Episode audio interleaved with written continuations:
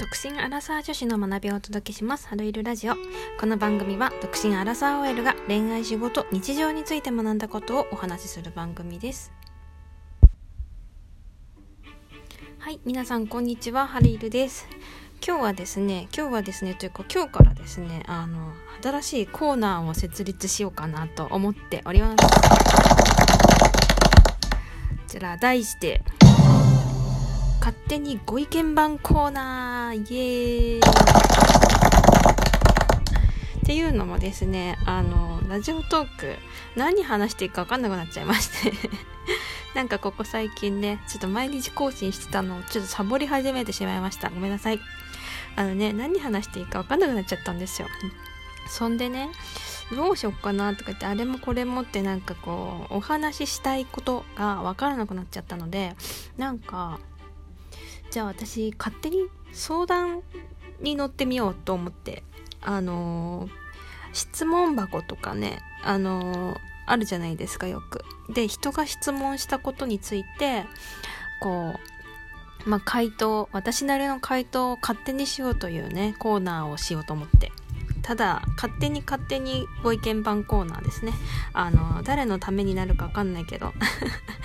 喋ることはないんだけどラジオトークはやりたいっていうねこのモヤモヤを解決するために勝手にあの自分のご意見をねあのお伝えしようというコーナーをやっていこうと思っております。はい。早速今日のえ、ー、とご相談ご意見はこちらですね。お礼を言わない人って直接でもメールでもムカつきません？ということであのお礼をね言わない人についてあのお悩みというか相談というかあったのでこれについてお話ししようかなと思います。えっ、ー、とまあ直接でもメールでもお礼を言わない人がいるということでまあ確かに何て言うんだろうな。私もパッと思い浮かんだ人が一人いましてあのいるなって、うん、確かにいるなって思いましたね。ムカつきません？うんムカつきますよね。うん、でなんか思ったんだけど何て言うかなあの今の職場とかも結構ねお礼を言う人がすごい多くてなんか電話を取り継いだだけでもあの上司がだよ電話を取り継いだだけなのに「あうんありがとう」とかって言ってくれるんですよ。で何々さんからお電話です「はいありがとう」とか言ってお礼してくれるんですよ。あなんかなんて気持ちがいいんだろうっって思っているこの頃なんですがだからね人にこうお礼を言う言われるってすごく気持ちのいいことなんですよね。だからこそお礼を言わないってことに対してすごくムカつくっていう気持ちはすごくわかります。ただなんかこれを聞いた時に私は2つ思ったことがありましてまず1つ目はこうね自分がこう礼を言ってくれない人を目の前にした時にムカつくっていうその感情を覚えたっていうことは大半の人がムカつくっていう感情を覚えることだと思うんですよね。だからもう人の振り見て我が振り直せというねことわがことわざがあると思うんですけれどもやっぱり人がムカつくってことは同同じことをしたら大半の人はムカつくわけですよね。だからもう自分は何があってもこう礼を言うってことをなんか大切にしよう。お礼を言わないっていうことをしてしまうと人にムカつかれてしまうよってことなので、まあ、自分は気をつけようねっていうふうに思います。そして2つ目は、まあ、そのムカつくっていう感情があるからと言ってその何て言うんだろうね。私も一人思い浮かびましたけれどもその人に対してこの人お礼言わないから絶対私も同じようにお礼言わないっていうね対抗意識って人間は誰しもあると思うんですけれどもそうやって同じことをしてしまったらあなたもそのやってしまったあなたもお礼を言わない人っていう風に位置づけられてしまうことになりかねないのであのこの人はお礼を言ってくれないから同じことしてしまおうって思うことは自分だけの損になってしまいますので絶対にしないようにしてほしいなっていう風に思いました。あの何て言うかなムカつくっていう気持ちそのマイナスな気持ちってなんかすごくこうどこまでも引っ張れちゃう気持ちだと思うんですよね。だから何て言うかなこうムカつくって思った気持ちっていうのは伝染しやすいし広まりやすいしだからこう何て言うかな。うん。もうほんと2つ目の方がまさしくなんだけどなんか同じことしようって思ったら同じこと知ってしまった時にこの人礼言わない人だよねって同じように伝染してしまったらもうなんかね元も子もないというか ねなんか同じようにそういうふうに思われてしまうも場合があるというか、うん、なんかねそれじゃ意味ないと思うんですよね。だからそうやってねこう礼を言わないムカつくって思えたんだからもう自分は気をつけよう。もうそれで十分じゃないかなっていうふうに思いますね。うん。うん、だからねなんかこう意見番っていうほどのあれでもないけど。本当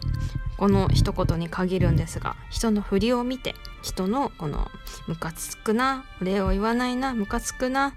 て思ったそれを心にこう刻んで我が振り自分のことは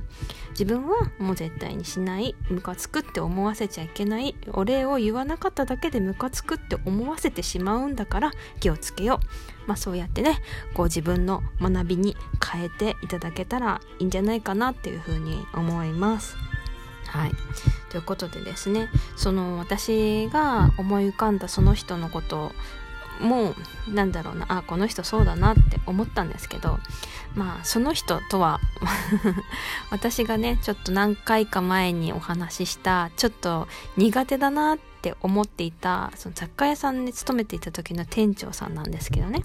その人すごく苦手だなって若干思ってたんだけどでもなんかその人をこう苦手なポイントを突き詰めていくとちょっと自分に似ていたんですよ。なのでなんかそのムカつくなこの人お礼を言わないなって思っているんだけど自分はそう思ったんだけどでももしかしたら向こうは私のことをなんかお礼を言わない人ってもしかしたらだんなんかこう思っていたかもしれない。似ているからね。だからかもしれないからだからもう自分はその人のことを見てあこういうことがきなんかうん、人にこう悪い印象を与えてしまうんだなっていう風な学びになったのでだから自分も気をつけようと思ったし同じようにもしかしたら思われてしまっているかもしれないからまあね自分ができることは 本当に気をつけることだけただそれだけだと思います、うん、だからね気をつけようみんな。ムカつくって思えた。その気持ちを忘れずに何がムカつくかっていうふうなことを思い返しそれを人には自分はやらないようにしよう。そういうふうに学びに変えていただければいいんじゃないかなっていうふうに思います。はい。ということで今日は、えーと勝手にご意見番のコーナーこれからもね、多分たびたびやります。あの、ネタ切れで何も配信しないラジオ投稿が続くぐらいだったらご意見番を続けようかなと思います。はい。ということで、何かね、私にご意見が欲しいという方、もしいたのであれば、あの、直接質問箱の方にせ、あの、質問を投げかけていただければ嬉しいです。はい。ということで、本日も最後まで聞いてくださった皆様ありがとうございます。コメント、質問お待ちしております。えっ、ー、と、今日のコメントの、コメント、今日のラジオの感想や、えっ、ー、と、質問や、あとご意見いただきたいなっていうことがございましたら、こちらの質問箱リンク貼っておきますので、こちらにご回答いただけるいただけると嬉しいです。今日なんかカミカミだな。ということで、また次回の放送でお待ちしております。はるいるでした。